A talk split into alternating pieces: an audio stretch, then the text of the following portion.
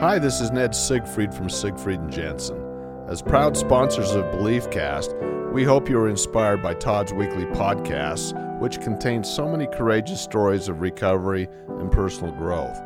Remember, it's not what happened in the past that matters, it's what happens in the future. We invite you all to work hard and be optimistic about your future. Enjoy today's podcast. Welcome back, everybody. This is Todd Sylvester with the Todd Inspires Belief Cast. Thank you once again for tuning in. I want to thank all of you for believing in me and supporting this cause. It's it's amazing of the feedback that I continually get, and it's not me. It's not because of me. It's because of these amazing guests that I bring on all the time. It's like I'm I'm the lucky one. I get to sit here firsthand and to hear them right face to face. But thank you for listening. Thank you for sharing. I want to give a shout out to my sponsors, Siegfried and Jensen, Wasatch Recovery. You guys are amazing. Thank you for supporting this as well. It means the world to me. And today we're in for a treat, guys. Um, uh, we have uh, Cynthia Covey Haller. Thank you for joining us, Cynthia. Thanks for having me, Todd. I'm yeah. excited to be here. And if you don't recognize the name, you, you know, I, I, might wonder where you've been living. But uh, she's the daughter of the late Stephen R. Covey, um, who wrote the the Seven Habits of Highly Effective People. He's famous for that. He's famous for a lot of other things too. But I think what I'm mo- most impressed is just kind of how he lived, just lived his everyday life, and I got to learn a little bit more about that from your book. But Cynthia, a little background on Cynthia. She's a, an author of Live Your Life in Crescendo, which we're going to talk a lot about today. She's a teacher, speaker. She graduated from BYU. Uh, she married uh, Cameron, right? right? And she has six children. Yes. And I'm hoping I'm getting this right. 21 grandchildren. 21 Is that correct? grandchildren with with twins and another little baby to come. So we'll have 24 by August. Wow! Congratulations. Thanks. That is amazing. We're excited. That is a, I, I have two grandchildren and that keeps us busy. I can't imagine 21. it's pretty crazy, but it's fun. yeah. And you know, so I mean, I want to make this about Cynthia today. We want to get to know her because you know, we obviously know a lot about her dad, most a lot of us, but uh, and we're going to talk a little bit about him too. But I want people to get to know you, Cynthia, because you live in an amazing life as well. You've been through some things, and um, you, are doing some great things as well with your work, and your your your your words are amazing. You're an excellent writer. You Thank know you. how to tell a story, and so why don't we start with just you know kind of growing up and you know you wanted to mention maybe a story that happened in San Francisco. Yeah. That's great. Well, I'm really happy to be on this podcast with you, Todd. And thank you. And um, I'm the oldest of nine. I'm known as the affectionately, I hope, as the mother hen. Oh yeah, yeah. You got to keep everyone in brood. line. That's right, especially since both my parents have passed. Yeah. And um, I had a wonderful. I'm I'm blessed that I had a wonderful childhood. I'm I'm grateful for that. I know everyone doesn't have that, and. Yeah. Um, I, I, that's why I, I feel like I need to share and give out, give back because I was really blessed. It was a wild, you know, we had nine kids and in, I, my mom had her last one um, when I was 22 and a half. So there was a big span, but we wow. were a normal yeah. family that had ups and downs and, and um, enjoyed being with each other and had, you know, fights and different things too, you sure. know, just kind of going through our life's journey. But um, my parents really tried more than anything to live what they taught and what they believed. This is a belief cast program, and yeah. they had strong beliefs, and they taught those to us. And they weren't perfect, but they did everything they could to try to live up to that and, yeah. and wow. teach us their beliefs. So um, yeah, we had a people say, well, you had nine. There was nine kids. How did y'all get attention, and how did that work out? right. But um, we we all felt like we had a, a, good relationship with both of our parents that they worked at, that they had to plan ahead right, yeah. and make time for. And I was just going to share um, something I wrote in in Live Life in Crescendo. Um, a story that when I look back on my childhood, it kind of stands out and was kind of foundational for me going through my life. And that was when one um, my father invited me to go to San Francisco with him when he was giving a speech, a presentation. And he would he would periodically invite different kids, and I was the Right. oldest, so I was the first to do this. You got to do it first, yeah. And so part of the fun was planning it way ahead. And we planned literally two or three months ahead. And we talked about all the details, everything we were going to do, down to what we would eat. And, and we um, had planned that he said, Oh, you've heard my talks. Don't come to my presentation. Just go hang out at the pool and enjoy the hotel, and then come at the very end, meet me at the back, and we'll go ride on the trolley cars. And that was the big thrill that Yeah. I'd heard about these magical trolley cars that Oh yeah, yeah. would ride. You've been to San Francisco, Yeah, right? I went there on my my wife and I went on our honeymoon there. Oh, yeah, Yeah. it's awesome. It's Great amazing. city. And going up and down, you know, he told us about how these magical tra- trolley cars could go up and down these hills all over. And so we were going to do that. And then we would go over to, uh, then we'd go shopping in some of these amazing department stores that were so big. And, and then we would go to Chinatown. We both love Chinese food. So we had planned yeah. to go to get some authentic Chinese food. And then we'd take a taxi back to the hotel just in time to go swimming before they closed it, which he loved to do. And Right, then yeah. um, we'd order a room service, hot fudge sundae, some treats, and watch a movie before we'd, you know, go to bed. So oh yeah. it was just, for a 12 year old, this was magical. And we Oh were yeah. looking forward to it for a long time.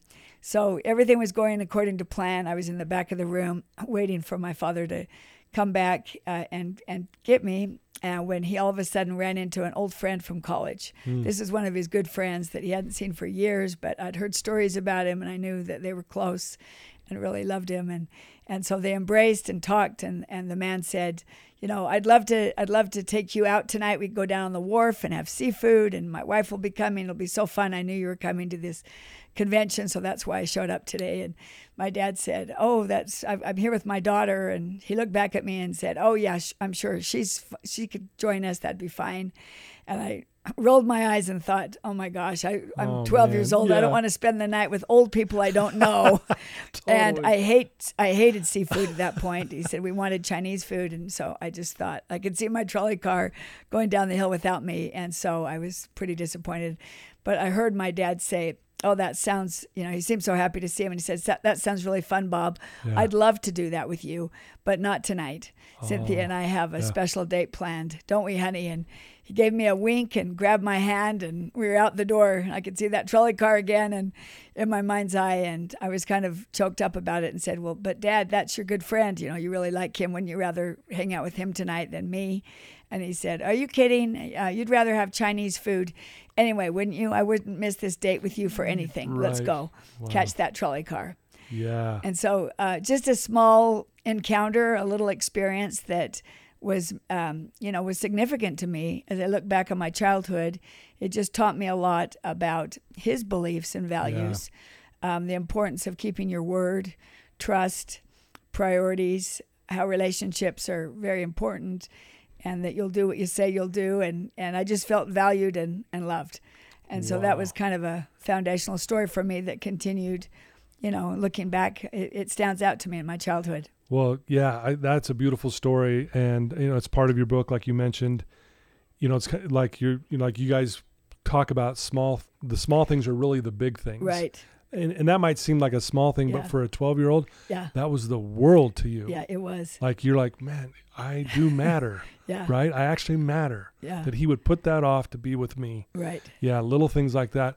Um, how were you like? You know, I mean, you probably get this a lot. Like, oh, you guys probably lived these perfect principles, and you guys were perfect. And you already mentioned we were a normal family, Yeah. like normal things. How were you as a as a child? Were you a were you a confident person? Were you outgoing? I mean, did you know you were good at writing back then? I mean, just give us a little background on on that. Um, you know, I think I was a normal child that I had, had to build my confidence and, Yeah. and come into my own a little bit.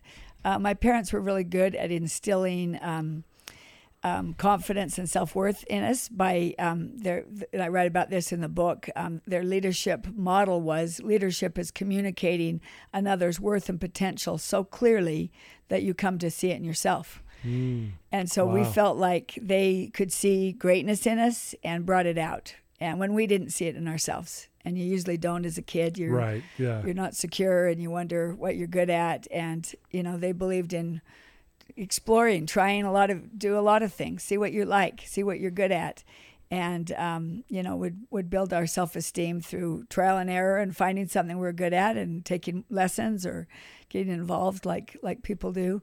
But um, yeah, I think I think I was. I remember when I was five years old. I mean, eight years old. Uh-huh. We had lived in Ireland for three years. My dad was in a leadership position over there, came back from Ireland, and I sp- I spoke with an Irish accent. I kind of spoke like this, like a wee Irish gal, gal I did, a wee lass, and, and and they couldn't love it. understand me. They couldn't, and so I, I was talking like that in school, yeah. and I didn't know any American games. And I was just out of it. I didn't, you know, I hadn't been in the culture in America, and so I that was hard for me coming, coming back and um, not, you know, I was behind in school. The education system here is a lot better, so I wasn't doing very well in reading and math and English, and so that was a, a point where I felt like they sustained me, helped me through that. Um, you know, they put me in speech therapy. Yeah. the school did, Right. so I could get rid of me me wee Irish accent. it did, but um, anyway, it, it you know there, we we all had ups and downs, but I felt like um, you know my my parents' big theory in raising kids, raising us was it's a phase. This too shall pass. Don't overreact to what's Hmm. Yeah. happening yeah. to a rebellious child or to uh, somebody that gets has some habits that aren't good. You know, just Mm-hmm. it- it's a it's a phase, and this too shall pass. Just keep affirming them and don't overreact. Wow. Beautiful advice, right? Yeah, I, I, I've tried it with my kids, and yeah, I feel like that's important to do. Yeah. You know, one of the, you know, just a curious question I think that I'm, I'm always wondering is, you know, your dad being who your dad is, um, did, did you guys like, I mean, this might sound funny. Did you guys have to live the, those seven principles? And I mean, granted, I know he, pra- he was really big on practicing Yeah. what he preached. And so it, it probably happened more naturally versus, okay, we're doing this principle today. Or, Right. I mean, was it like that or how was that? No, I when well, I was. Um, I, it wasn't until I was. Let's see, he wrote it in '89. 89, And so I graduated from high school in '75. So I was, you know, I was out of the house in college and married. Okay. um, got married in 80 and so um, but he was always he developed this material for 10 to 15 years so he would talk about it. It wasn't more like a You've, we've got to do this. It Oh, was kind of like let me explain. Like for example one one um, is be proactive. He was he's probably the most proactive proactive person i've ever known. You Yeah. could never tell him it's not going to happen or it won't work. I mean so he called it resourcefulness and initiative. He called Yeah. it r&i and we used to hate that as kids because you'd come home from school and say, right. Dad, I hate my math teacher. He's awful. I'm flunking. I'm not doing good. And he'll say, he'd say, use your R and I, make it happen. We're like, well, no, Dad, he really is bad. He's a bad teacher. Use your R, R and I. And that meant go go to the principal, talk to the teacher, get a tutor, get help after school, transfer for another class. You just you're responsible for your do it. education. Yeah, you do And it. you can't blame your Yeah. teacher if he's bad. That could be the case, but because of that, take that information and use your R and I and make it happen. and so, as kids, like you said, we couldn't blame other people, Yeah. and we kind of joked that we had a balanced parenthood there because our mom would let us blame others. Yeah. She'd say, "Oh, that dumb teacher." You're right, You know yeah. that makes me mad. I should call down there or something. And my Yeah. my dad would make us take responsibility. So if you wanted uh, your heart massaged, you went to my mom. If you wanted the truth, you'd go to my dad. exactly. but that R and I, I, I taught that Yeah. to my kids, and they hated it while they were growing up too. But it's it's um and this is you know the case in in your podcast and with people that are Yeah. overcoming addictions, have trouble with a job, employment, or going through hard times or a divorce or something. You just have to use your R and I and make it happen for yourself because no one else is going to. Yeah. You got to be proactive. Yeah. Wow. That's powerful. And I could see why his kids would be like, oh, no, Yeah. I, want you to Can't just blame others. can't yeah. blame other. But think about that lesson, how powerful that is. I know in my own addiction and when I was trying to overcome it, I was pointing fingers and blaming people, things, whatever. It was everyone else's fault but Yeah. mine. And luckily I had a mentor who told me, hey, when are you going to finally start, take Take accountability? Take responsibility, for yourself. Yeah. And that's when my life changed. When I finally go, oh, I'm in charge. Yeah. I don't have to, Yeah. you know, I, I, I don't have to Yep. wait for the sorry over here Uh-huh. from this person or that person. No, you can change now. And it was, it was a really, you know, powerful lesson that I had to learn the hard way, unfortunately. But I love that the, the you got taught that at a young age. Yeah. All Yeah. of us are very proactive. We we don't Yeah. struggle in taking initiative and, and making something happen because that was part of our makeup, and that Yeah. was just taught naturally. Yeah. Is there any other principle? I mean, there's a lot that stands out to you that really, you know, you looking back on your childhood, even like that, that you learned as well. That's like, man, this is one that I really live by, and I teach my own children these things. Yeah. Um, well, another habit begin with the end in mind. You know, Mm. we we we were he was very my dad and mom were both very goal oriented. We would um, plan ahead, and he would plan like two years ahead because of his busy schedule. So. Um, you know, he was very busy, but he didn't miss important things because he would schedule it. He'd call the school and get the calendar and schedule things ahead so he could make the football games and make the plays and make the activities as far out as they would. Most people would say, "We don't schedule two years ahead." Well, I got. about? I'm planning ahead, but um, he loved Tom Peters' quote. Um, if you want, you ca- if you. Um, I'm just forgetting it for a second. It's all good. Um, let's see, Todd. This is one where we're going to have to stop. let's see. no, we're good. This is um, normal. This we're human. Let's do this. It's right at the beginning of the book. Predict your um, future. You got to create. If you okay, so he he, one of the big things he taught was um, Tom Peters' quote. Um, if you want to predict your uh, ah, let's see, predict create your future. Let's see, what is it? Yeah. Um, It's right at the see. beginning. yeah. The best way to The predict way your to future predict is to create it. yeah. Okay, I'll start over. No, you're good. So he taught um, one of the principles he taught is the best way to predict your future is to create it, and that's actually a, a quote by Tom Peters.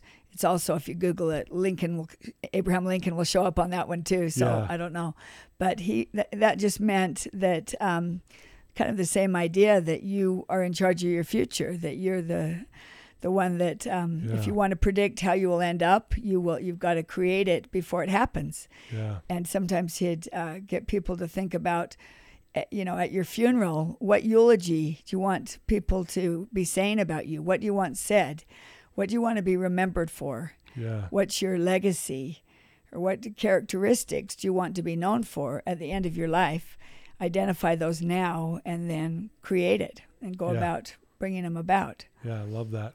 Now, before we get into some of the things I want to get to in your book, you brought up the word legacy, and I know that was big in your family, big with with your dad.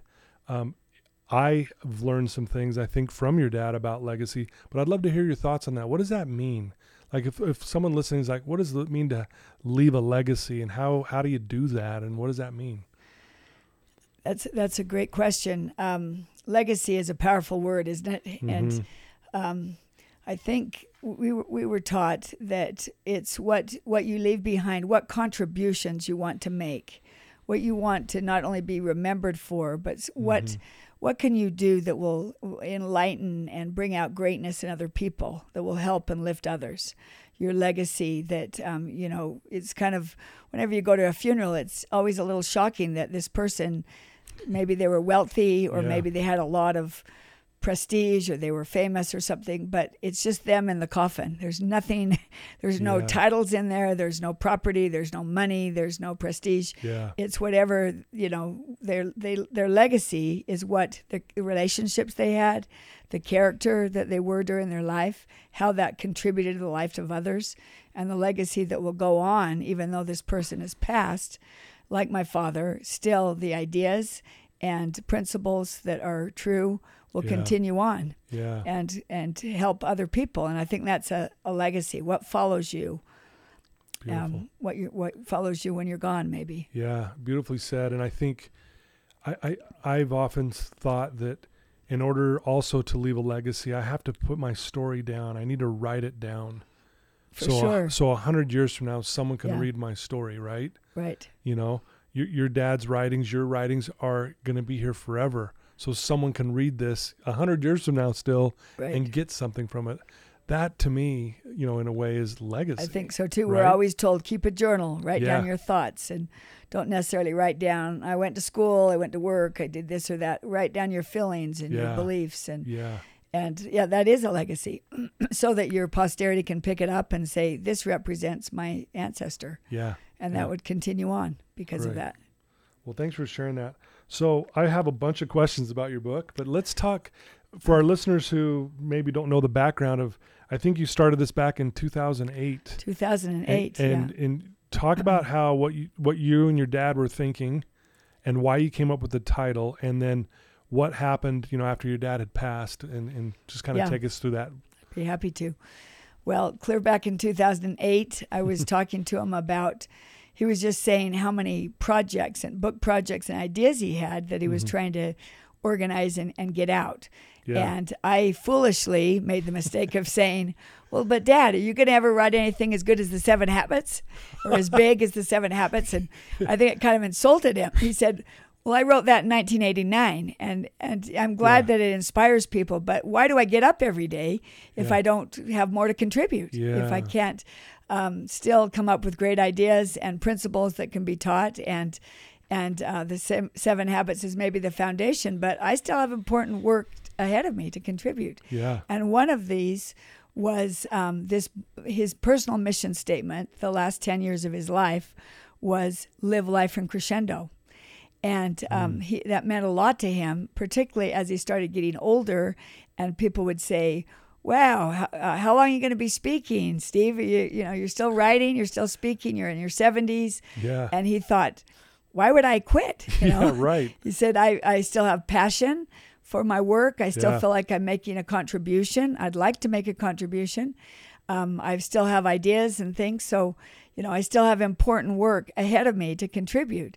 And so it became, his mortality became a little more visual to him when uh, Yeah. people would ask that. And so he decided he loved the idea of living in crescendo. Mm. And so he said to me, um, How about if you take this idea, and because I'm involved in so many other book projects and things, why don't I you interview me? I'll give you these some ideas, and then you go for it and bring. He wanted this book to be a little different than some of the other Covey books. He Yeah. wanted it to be filled with examples of Yeah. people who live in crescendo, some that are famous and some that are not well known. Yeah. And so, just to explain a little bit about the musical yeah. term, Yeah. and people do. always say your family must have been musical, but nobody was good at music but my mom. my mom Right. had a beautiful uh, singing voice and actually sang in the Tabernacle Choir as the Oh, youngest yeah. member when she was seventeen. Oh 17. wow. Seventeen. 17 years old. That's impressive. It might might be the record, the youngest. I think so. Yeah. and then when my dad would speak, he would have her sing a lot of times if she'd accompany him. Yeah. But crescendo, as you know, is a musical symbol that means that Mhm. if you've been to a concert and you hear a crescendo, it builds in strength and power, majesty. It it is just uh, it's incredible Yeah. to hear it. It keeps expanding and keeps going on, and it and it builds the momentum. Where the opposite symbol, diminuendo, um, you know, the symbol is that it it starts out loud, but then it lessens in energy Oh, and gotcha. power, and it slowly fades and it comes to an end. It completely stops. Okay. And so the challenge in this book and the what it's talking about is that um, live life from crescendo. Uh, your most important work is always ahead of you, and that subtitle is as important as the title For sure. Yeah. because it means that yeah you're you're going along and maybe you've been successful, maybe you haven't, but what are you going to do next? You still have important things to accomplish. Gotcha. Well, yeah, because you, you said, you know, your dad wrote that book, Seven Habits, back in 89. Right. And, and, Yeah. and it was so successful, he could have just been like, well, I guess I'll retire. I've Right. got, but yeah, he had so much more to do. And he learned as he went along and he, he shared and he gave away his gift, like you talk a lot about. And Well, the, Yeah. the eighth habit: find your gift and help uh, find your voice and help others find theirs. yeah, First things first, principle centered leadership, a lot of other contributions. But he felt as strongly about this crescendo mentality um, material as he did the seven habits. yeah. Well, there's a lot of beautiful quotes in this book. And one that really stood out to me because it means a lot to me because I feel like I'm hoping I'm doing this with my life, but it said, "You, you." It's Pablo Picasso. Yeah, The meaning of life is to find your gift. The purpose of life is to give it away. it's an incredible quote, isn't it? It's so Yeah. profound and so simple, but yet so big. I don't know how to, uh, you know. Yeah. The meaning of life is to find your gift. And so that's, you know, why we're here on earth, I guess, that we, we've got to find what we're good at. We all have, my father would challenge people to find your unique gift. And he loved Viktor Frankl. And Frankl would say, you don't invent your gifts, you detect them, which is kind of interesting. You Mm. detect them within yourself Yeah. and then you bring them out. So he would ask people, "What what are you good at? What do you like? What passions do you have? hmm How can you use this Yeah. as you know to bless? The purpose of life is to give it away to bless other people. Yeah. Well, you have a chapter in here called Find Your Why, Yeah, where you do quote uh, a lot of Viktor and stuff that he quoted in his book, Man's Search for Meaning. Um, one of the quotes, again, and I know we're going to talk more about the, the depth of this book, but you also have a quote in here by Helen Keller. And I Yeah. wanted it, I, I literally wrote wow next to it. and here's what it says uh, what Helen said I thank God for my handicaps, for through them I have found myself, my work, and my God. Holy moly. Yeah. What is that? I mean, I want to hear your thoughts on that and why you added that to the book. And then maybe tell us more about how do we find our why or detect them, as you were just mentioning that Viktor was talking about. Right. Well, think of Helen Keller. Nobody would even know her. She wouldn't make any impact if she wasn't born Yeah. deaf and blind and had all those problems. And so, you know, at first we all know the story with Anne Sullivan, how she fought her, and you know, she just was like an animal. You know, she wasn't c- controlled, and Yeah. and pretty soon um, she taught her how to listen to herself and to use her gifts. And um, she says she says at first it was a, a handicap, but later um, it became a blessing because people would see her and what she was doing with her life and think, "Gosh, I can see and hear. I can do something." And and so um, finding our own unique gifts, I think you've got to be real introspective. And we talk in the book about um, being silent within yourself, listening to your conscience about yeah. what you feel passionately about or what you feel like you're good at. And people always think, well, I'm just average, I'm ordinary, I don't have any special talents, but you have more than you think you do. Yeah. Roosevelt said, do what you can with what you have where you are. And, you know, everybody has a, um, a, a unique purpose or a mission Yeah. to fulfill that only you can do Yeah. my uh, my father's grandfather Stephen L. Richards um, taught that life is a mission and not a career, which I think is that was very That was significant in to my too, dad. Yeah. That um, your life, you know, you a job and a career may end at some point, but your life's mission continues on. Yeah. So what what are you about? What do you value? And then um, you know we talk a lot about in the about in the book about identifying your your major roles. You know the most important roles in your life, and um, that's success. Being being um, being successful in your most important roles, and that may help you find your life's mission. Yeah. And you, you talk a lot about being a catalyst for good, being there, make a difference in people's lives, that kind of thing. Do you think that that's really all of our purpose? In, if we, in the grand scheme of things, do you think that's really all our purpose is to give back and, and to be good and to be a catalyst for good? I think that's one of the main things that would develop a legacy that you would leave. Mm-hmm. But just to enjoy your life here, to bring out your own talents, to be able to, most people's most important relationships are within their family. And on people, my dad did a lot of research in deathbed um, literature, and he said nobody on their deathbed wished they spent more time at the office. You know, who do they talk about at the end? They talk about their relationships, their loved ones, their mostly their family or their friends that meant so much to them, or lack of them, or the regret that they didn't have that. So, um, Yeah. I, I think I've heard something similar to that. Like, yeah, on your deathbed, you're not, God, I wish I would have spent more Yeah. time at work and right, this and that. It usually comes back down to your family and the people who are closest to you. I wish I spent more time. And, you know, and I love what you said early on in, in this uh, interview here that how you really admired your dad because he practiced what he preached. he he tried to, and he and Yeah. everyone has different missions. Some are Yeah. you know, you read about someone like um, Christopher Reeve, who you know was Yeah, paralyzed after. right. I mean, he was Superman and had such a great, great um, story of fame, and then all of a sudden he's he's in a wheelchair and he and he has other gifts that come out because of that. Um, Julie Andrews, for example, lost her voice. Um, she had throat cancer and was operated on and couldn't sing after you know when she's in her her uh, almost 60 and she's uh, maybe 55 in her 50s and she said she lost her identity at first because this was Yeah. what she did. She sang.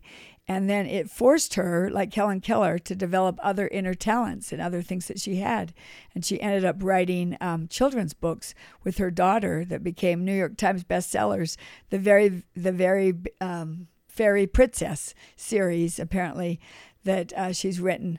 And so people think, um, you know, I can't do I can't do everything. You can do Yeah. something. Sure. Um, I'm thinking of Pamela Atkinson, who's a great advocate here in the state of Utah for the homeless. yeah. And she was giving a lecture one time about how we can all do something to help someone else, even if it's small, and it'll make Yeah. a difference. Yeah. And a woman in her late 70s, maybe early 80s, raised her hand and said, I- "I'd like to disagree with that. I'm I'm in my late 70s. I have a lim- limited income. I can't get out. How Yeah. could I possibly make a difference to someone else?" And Pamela thought for a minute and said, "Could you donate one can of soup every week to the food bank?" And she said, "Yes, I could do that." she said, "Imagine um, a mother." uh, warming up a, a large can of soup for her children, feeding her kids so that they go to bed, they're not hungry They're not hungry. because of you. Do you think that'd make a difference? And she said, Yeah, I think it would. And for the next few years, every week she donated one can of soup, which turned out to be hundreds of meals for needy people. Wow. So it doesn't have to be grandiose to make a difference. It doesn't. And that lady was probably like, "Oh, I never looked at it that Yeah, way." Right? right. Again, yeah. That's this. Again, small things are the big things. Right, Actually, they really yeah. truly are. Man, there's so many questions. Um, one of the things I, I, I mean, you've been through a lot. You know, you know, your mom passed, your dad passed, and then your your brother had a daughter who had passed. Right. This and and that was pretty close to when your dad had passed. If I remember, Yeah. right, couple Two months two later. months, yeah. Uh-huh. And you said something in your book. You said God always has purpose behind what's happening. So, do you mind sharing, like, what what do you mean by that? If someone's like, "Well, really, how's that? How's that even possible?" And then talk about if you're okay, Yeah. what happened with your brother and his No, daughter. it, it was be good. Like I said, we're a normal family with every like everyone. We have ups and downs and Sure. struggles and disappointments. And we had in, in my book, uh, we talk about three major things that happened toward um, that you know were just recent that happened pretty close together that were Yeah. pretty life changing, big Yeah. setbacks. And the third one it was both my parents' kind of health issues, and Yeah. then the third one was uh, my brother Sean's, my niece's. Um, Rachel, and she passed away at 21 from effects of depression. yeah, And so, um, my brother and his wife, she'd struggled her whole life with depression, and they were incredible. They decided that they would um, talk about it in the obituary, that they would say that she died from depression so people would know what, what had happened. exactly. Yeah, And not bring, you know, to take away the stigma. yeah, And uh, people came to them and said, oh, "I'm so grateful you said that. I struggle with depression, or my daughter does, or Yeah. my my family died in the same way." And it opened up some healing healing paths. And then somebody told my brother, well-meaning, but just said, "I'm sorry to tell you this, Sean, but you're always going to have a hole in your heart because of the loss of Wow, Rachel." Yeah, and that really bothered him. He thought, you know what? I'm not going to have a. I don't want to have a hole in my heart. I want to grow a muscle there. Ooh, And he finally decided wow. that with this with this tragedy and losing her in this way, that he could react three ways. He could let it destroy him and his family. It could define define, define him. It could define him, destroy him, or it could strengthen him. And they decided to let it strengthen them. Dang. And so Rachel had a great love for horses, and this was what she kind of said to her dad and mom when she she did these 25 mile um, endurance races on horses. Dang. And she said, "I found my voice. Yeah. This is what I love. This is what I'm good at, and I can do." And um, so when she passed away, some friends came to them and said, "Do you know that Rachel took me writing uh, when I was really discouraged? That I also suffer from from anxiety and from some depression, and yeah. different problems. And she took me Wow. riding, and it really helped me. I found a lot of uh, solace in doing that. And so they decided to take that um, and, and start a nonprofit foundation called Bridle Up Hope, which the whole goal is to help girls like Rachel who would be struggling with their self esteem. With their, um, they might they might have an addiction, they might be abused or have trauma, Yeah. and um, they wanted to offer this this 14 week program to girls to help build their their mission is to build um, let's see their purpose is to help young girls who are struggling with um, to oh I got to start over here No, you're Let's see. good. okay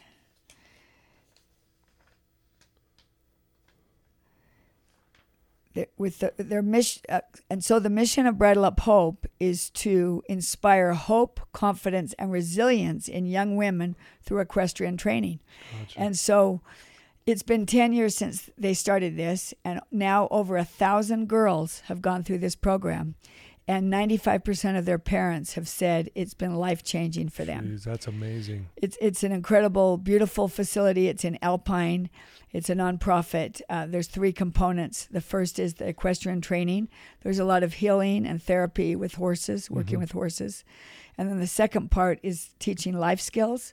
And my brother Sean wrote Seven Habits of Highly Effective Teens, Teens, yeah. which I've takes my dad's good. it takes my dad's um, seven habits and applies it to teenagers. And then the third component is service. And they've found that um, getting them to serve, maybe mucking out the stalls, helping do other things, even developing some of their talents with yoga or art or something can help a lot too. And so with those those three components, they have really changed the lives of a th- over a thousand girls so far. And so that's an example of That's amazing. you know, they could have chosen to shut down, to live in diminuendo, to feel sorry for Mm. themselves, to sh- to think we'll never be happy again, we'll always have this hole, or to live in crescendo and, you know, bless other people through what happened to them. Wow. So I'm it's a it's a great example to our whole family. beautiful. And what stood out to me is the response. I mean, you know, when that neighbor said that to him, you're always going to have a hole in your heart. But to say no, no, I'm going to actually create a muscle there. Yeah. And and and I think that actually makes it even more honoring to those who have passed if we did something like that versus because I, I, I work with a lot of people who have lost lost loved ones and that's one of the reasons why they turn to drugs and alcohol and Yeah, and I'll always ask if that person was sitting in here in the room with you right now, would they want you to be happy or sad? And without Yeah. fail, they always say, well, they'd want me to be happy. And I'm like, then let's work on giving them what they want. right. Because I think that's what she would want is for, for this to move forward and have the family be strengthened, like you mentioned, instead of it defining them and or living, you know, clo- shutting them down and living just in despair and depression kind of thing. Right, right. Wow. You can feel a great spirit there. You can feel Rachel there, and I'm sure I she's I happy with this and and what a difference uh, kind of what another one of their themes is from christopher reeve once you choose hope anything is possible and so i think that's just opens up so many um, different uh, success stories for girls that have been struggling and, Yeah. and it's been a wonderful thing for our family Man, thank you for sharing that. I know that's a it's a sensitive topic, but thank you for No, sharing we're, that we're with happy us. to we, we would we want people to you know if they Yeah. if they need help for girls especially to come there No, I love that. Um, so, I mean, there's so much good in this book. Is there something that stands out to you in this book here that you guys have written that means more to you? Like, like this is the, my favorite part, or or is it just the whole thing in general? I mean, just curious on if there's anything else about this book that uh, just stands out for you. Well, um, li- uh, living life in crescendo, um, the challenge is to do it in every phase of life and at every age and stage. And so we identify four different Mhm. stages. And Yeah. one is the midlife stage, when sometimes you feel like, gosh, I'm 50 years old or I'm 60, I'm 70. I don't, I'm not very successful. I'm not where I thought I was going to be. Am I really a success?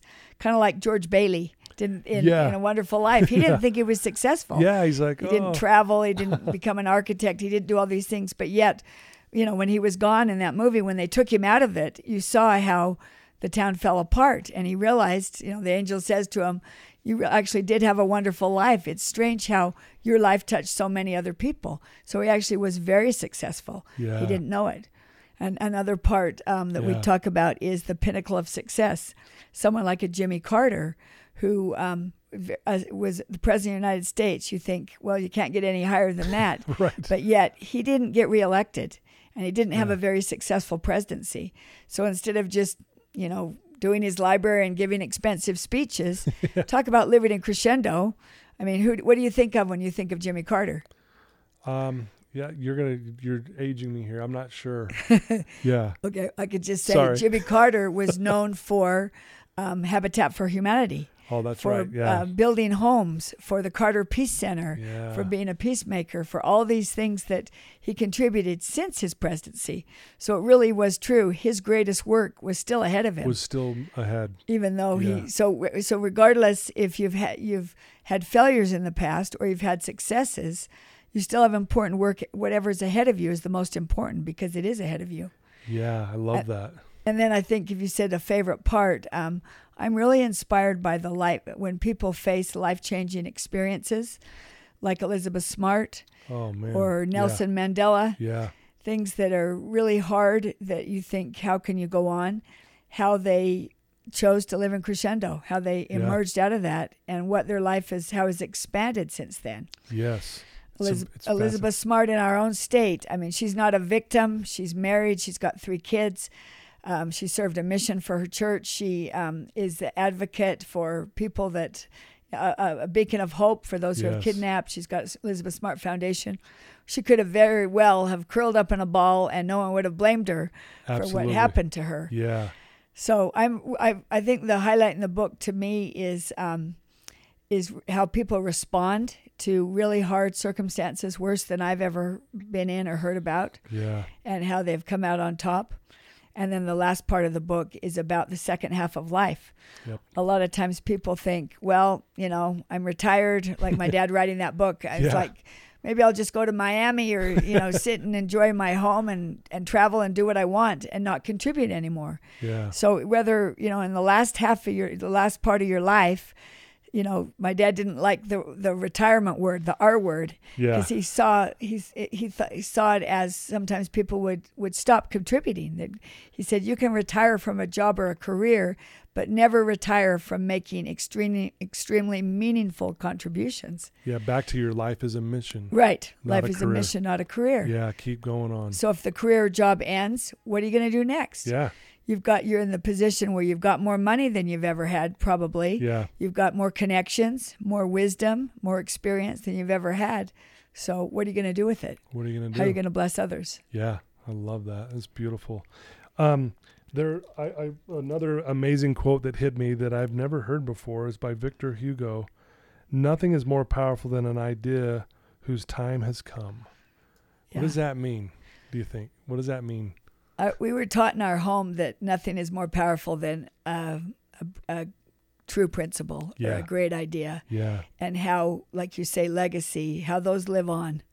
I mean, when we could th- we could name a lot of different people and know what they stood for because of, um, you know, they had great ideas that were true and they were timeless and universal, and so I think that um, this the time is now. This is a good. I feel like um, I was trying to get this book out. It took ten years. Oh, I, I forgot to talk about how um, we, my father and I worked together on this book, yes, Uh, and then excuse me, and then he passed away uh, unexpectedly, too early. And so I finished it, but it took 10 years. I could hear my dad's voice in my head, just like, you know, come on, finish the sucker, you know, get it, get it done. You've, you've taken too long. And, but I, and I was frustrated that it was taking so long, but I was involved in so many other things. But the time is now, whose I, you know, there's nothing more powerful than an idea whose time has come. right. We've just gone through the pandemic. There's a lot of hard things in our life right now that are, you know, everything is being broadcast. You can hear bad news every night. And I think we've got to believe there's so much good still we can do, Yeah. so many contributions that we can still make. And so I think this crescendo mentality idea, I think the time is right to bring it out now. Beautifully said. That's powerful. You know, um, another thing that I read in, in the book, I think your dad was um, young, younger. I think maybe in his twenties, and he was asked, "What do you want to do with your life?" by someone, and he said, "I want to unleash human potential." Yep. And I, I want to put it on record. I'm going to steal that um, because that's what I'm trying to do too. That's what I Yeah. I want to unleash human potential because we can do so much. And like you said, all the stories in here and the people you've mentioned who have overcome some of the most horrific things. You know, Right. you, you, Elizabeth Smart, if she was, you know, you know, strung out on drugs, depressed in a room under a bed, we Right. wouldn't You'd even give- understand. we would get it. yeah. But yet she rises above that. It's just a beautiful thing and just the potential that we all have in us and the power that we can do anything. Well, you're you're doing that, Todd. Sorry. You're good. I've I've been making her talk a lot, so now she's got to take some water. Sorry, excuse You're, you know, you said that, I mean, you've turned a career into a, a Mhm. mission. yeah, I mean, you had an experience, you talked about how you were on drugs for 10 years yeah, when you were younger, and you could have, that could have been the end of you too. yeah. But yet, because of your experience and you've uh, continued to uh, talk about with others and to share what you learned, it's changing lives. And so we always have the choice. You know, am I going to live in crescendo or diminuendo? What What are my options here? Yeah. And you might feel like, oh, you have very few, but you always have a choice. And um, Yeah. you, you can do so much good through uh, your unique mission. And it doesn't have to be, like I said, one man I, I, I read about in the paper, he loved, he was older and he was retired and at home, but he was known as the bike man because he believed every kid should have a bike. And if they didn't have one, they would come to him. He'd fix up an old would- one, he'd yeah. get one, somehow he'd get him a bike. Wow. And the tribute, the legacy to him at the end of his life was his funeral. All the children rode bikes to his funeral, and there was a picture taken of bikes Wow. lined up against the church where his funeral was as No a way. tribute and legacy to this man of the bike man who cared one kid at a time and one bike at a time to make a difference. So we don't have to do extraordinary things Man, um, to be to make an extraordinary difference. thanks for sharing that. That that that chokes me up a little bit. That's so powerful. Yeah, I think sometimes we like well, people might even think I want to I want to be as popular and as big as Stephen Covey was, you know, and but again, it's these like you uh, you guys preach. It's the small things that are actually the big things. Right. you know and if it's a small thing to fix up a bike for someone but yet the joy and the big things they brought to that what person What does to a ten year old who Totally. didn't have a bike. changes their whole Yeah. world right? the world has changed because of the bike Right. And what a contribution. yeah what a contribution um i have an, a, a couple other questions if that's okay Oh, that's um, great. you know you you quote uh, henry david thoreau about sucking the marrow out of life That was one of my dad's favorite quotes. He would yeah he would yell whenever we had a great opportunity in front of us, like we are going on a semester abroad or you're starting a new job or you're trying out for a team. He would yell, "Suck the marrow out of life." that means just take advantage of all you can, do everything you can in life. You know, enjoy it and learn everything. Yeah. And that's the crescendo mentality: is growing and learning, recreating yourself, starting over if you need to. I love that. I, and I think it's appropriate. I want to read the quote for everyone listening because this hit me so hard. Here's what here's how the quote goes. I went I went to the woods because I wished to live deliberately, to front only the essential facts of life and see if I could not learn what it had to teach and not when I came to die discover that I had not lived. I do not wish to live what was not life. Living is so dear. I want to live deep and suck the marrow out of all the marrow out of life. It's beautiful, isn't it? Uh, Henry David. Thoreau. Yeah, very he- powerful. Yeah, suck the marrow out of life, which I interpret is, you know, do all you can with what you have. Like Roosevelt sa- said, uh, you know, learn and grow. I've got friends that are in their 60s that have gone back to school, one that learned piano, Yeah. one that's taking calculus at 62 and, you know, wants her degree and learning a language and, you know, uh, volunteering at, at, um, at places that at charities, helping with refugee yeah, needs. right. You know, there's so much to do, and sucking the marrow out of life. Um, it's exciting. It's it's a wonderful world, um, depending on how you look at it and how Yeah. you approach it. Yeah. A lot of hard things, but we can choose to let that weigh us down and give up. But your podcast is about inspiring hope Yeah, that uh, things will get better and now now isn't always now isn't forever if you are have an addiction or you've just gone through a divorce if you're struggling financially if you have health needs you know uh, believe that you still have important things ahead and Yeah. good things ahead yeah, to come and as you seek them and look for them they will come they'll follow you yeah. Wow. Thank you. Um, Jeez, if there's someone listening to you right now who's struggling, they're they're maybe in that dark place, and you've already shared some amazing things. That one person right now who's struggling, listening to your voice right now, what would you tell them? What my brother learned: don't let your struggles destroy you, define you, label you. L- Mm. let it strengthen you. Mm. And it's, that's the hardest choice. The 3rd one is Mhm. the, by far the hardest choice. It's easy to let it destroy you or define you, Yeah. and to to be labeled like you know, um, you know, he's on drugs. He he's his life isn't. You know, he hasn't done anything. He's he's giving up. He's, you know, that's just in his temperament. That's how he is. Don't let don't let a label define your life Yeah. my father was big on um, on transition people, people that uh, you know if there's alcoholism in your family, and you know all my aunts and uncles were were you know were abused alcohol. Well, let it stop with you. You be the transition person to Yeah. stop that negative habit Wow. from going to the next generation. Um, I don't know if you ever have you uh, bought Dave's Killer Bread before. Oh yeah. It- And I know his yeah, story. Yeah, it's a it's healthy bread that's really good. And he was a three time. He said he'd been in. He called himself a three time loser. Been Yep. to been to jail for th- for three different times for 15 years. Yeah. He was he had depression and didn't know how to treat it, and he would over medicate through these drugs. But he, when he came back, uh, finally got out. His brother, who their their family owned a, a bakery, and he gave him what he needed more than anything: a new start and a new vision of himself. Um, you know, you can here's a job. You can have a job here. And so he developed this Dave's Killer Bread that has turned Yep. into be so popular and, and famous now. And now Dave hires felons. A third of his uh, employees are convicted felons that have been released It's amazing. that need. And he says, if I don't, he says 75% of them will return to jail yeah. um, and repeat unless they have second chance. So he talks about, I believe in second chances, like he was given. So I would say to a person who is discouraged and feel like, you know, my life's falling apart um, with an addiction or with my family, I don't have a good relationship, I'm going through a divorce. You know, um, decide, determine now, am I going to give into this or am I going to let it strengthen me? Am I going to live in crescendo or diminuendo?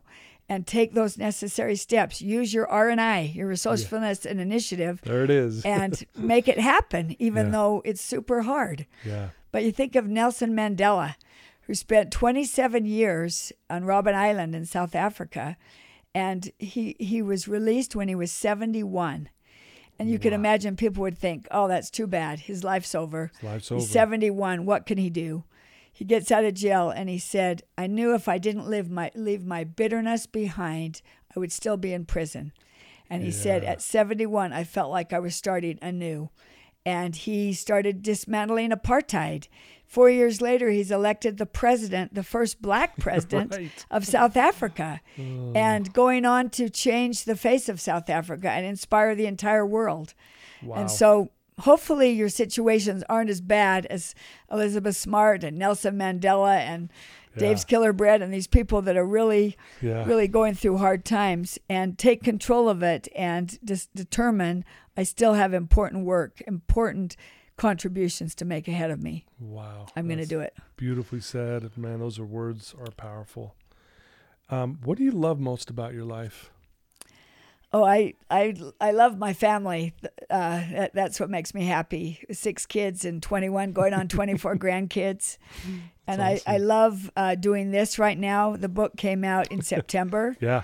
And I feel like my dad's off my back now, and he's ha- happy because he felt like this was Yeah. a hopeful, Sure. inspiring message Yeah. that he wanted to get out.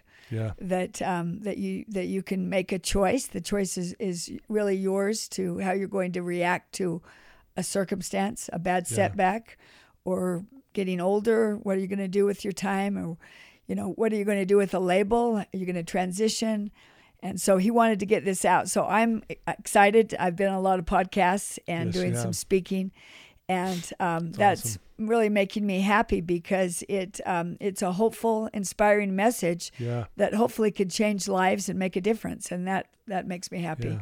Well, I'm honored that you would be willing to come on my podcast. It means so much to me, and you're pulled in so many different directions. But thank you for just your your willingness to do this. I mean, well, it I am a lot. inspired by what you're doing, Todd, with your thank you. podcast and with your work um, in recovery for for addicts and for people that are want a second chance and a Yeah. new start. Yep. And what a better time at the start of a year, tw 2023. Yep. Don't let it define you or destroy you, but choose to let your challenges and your hardships uh, strengthen, you Strengthen you. and and determine by the end of the year, look ahead, the end in mind is that you're going to be in a better place at Yeah. the end of 2023 and you'll be happier, healthier, um, and maybe turning around and paying it forward for someone else. Wouldn't that Yeah. be a great thing to Mhm. lift somebody else up? Absolutely. What a beautiful thing. Well, if someone uh, wants to get your book or if they want to know more about your mission here and what you're trying to do, what would be the best way for them to do that? You know, it's just on Amazon. Live life for Okay. crescendo. Your most important work is always ahead of you. Um, I have an Instagram, Cynthia Covey Haller, and I'm on LinkedIn. I mostly do LinkedIn. I'm not so great at social media, but I'm living in crescendo and trying to do it. Yes. and but um, what Yeah. one last message I just thought of that Please. was important to my dad is the message that life is about contribution, not accumulation. Mm, And uh, you know, society Yeah. teaches us yeah. the opposite. the you know, it's what you have, it's who you are, it's your prestige, your houses and cars and your possessions. But those matter very little. Um, at the at the end, they don't matter at all. But life is really about contribution, and like Picasso said, that's where you will find your meaning and purpose. If at the end you leave a legacy of contribution, and so Yes, that's that's. I hope that could be the goal of, of people listening. Yeah, no, thank you. Um, before we wrap up, any final words, any final thoughts? Is that something we didn't touch I've- on or anything? I've talked to everyone's head off. I'm sure. but um, yeah, I've just Yeah. just the challenge to live the. I'd like to live you with the challenge to live the crescendo mentality. Yeah, And when you when you're facing a setback or, or something that is challenging or that's disappointing, to determine right now, okay, where am I on that spectrum? Am I Yeah. closer to crescendo or diminuendo? And move over to the crescendo area, and determine that you still have you're not down yet. You still Yeah. have great things to, ahead of you, and and really believe it, and it'll come about. man, amen to that. That's beautiful. I Thank believe you. it. Well, um, we'll put all of these links to your book and your and and to be able to get this in our show notes and all that, so everyone will easily get to that. And uh, so I challenge everyone to, to to take your challenge and live your life in that way. And and it's never too late. You know, age is just a number, right? It doesn't have to. De- our age doesn't have Right. to define us, right? That's right. just going to strengthen me. I'm going to be 10 times better because of it. So I love that. Is This has been such a pleasure. Thank you, Cynthia, for being on here. It's beautiful. Oh, it's been it's been wonderful. If anyone's interested in Bridle Up Hope, I am speaking on the subject Live Life Hmm. in Crescendo next Tuesday, Tuesday uh, Feb, uh, February. Let's see, January thirty first, um, and it's a chance to see this beautiful, um, hopeful place, and Yeah. you could also learn a lot, little I'll bit put the link about. to that uh, Yeah. foundation as well That in the show great. notes as well, so people could look at it, yeah, share it, donate to it if they need, you know, that whatever they want to do to give back for that. So, That's it's an inspiring foundation. So thank you Okay. for the opportunity to share about it. well, guys, like I said, we were in for a treat today, and it did not disappoint. Cynthia Covey Haller, thank you so much for your life and for living your a legacy and also honoring your dad's legacy. Um, your family has contributed so much good to this world, and we're all blessed to have you in it. And um, I'm glad to know you guys aren't perfect, and uh, Heavens no. but thank you for your you know all that you're doing and for for being here today. It really is truly my blessing to be sitting here with you today. Thanks, Todd. Thanks for having me as your you guest. betcha. Well, everyone, thank you so much for tuning in. Please share this with your family and friends. That would be awesome. If you have a son or a daughter who's maybe feeling stuck or is a little down, man, just listening to Cynthia, Cynthia here, just her voice and the things that she shared are powerful stuff. You can follow back up with them and and uh, be able to have a great conversation. So. I can't wait to, for this to go live. I love you guys. And again, thank you to my sponsors for making this all possible. And uh, till next time, everyone. Thanks again. Thanks, Todd. Good. Well, I hope I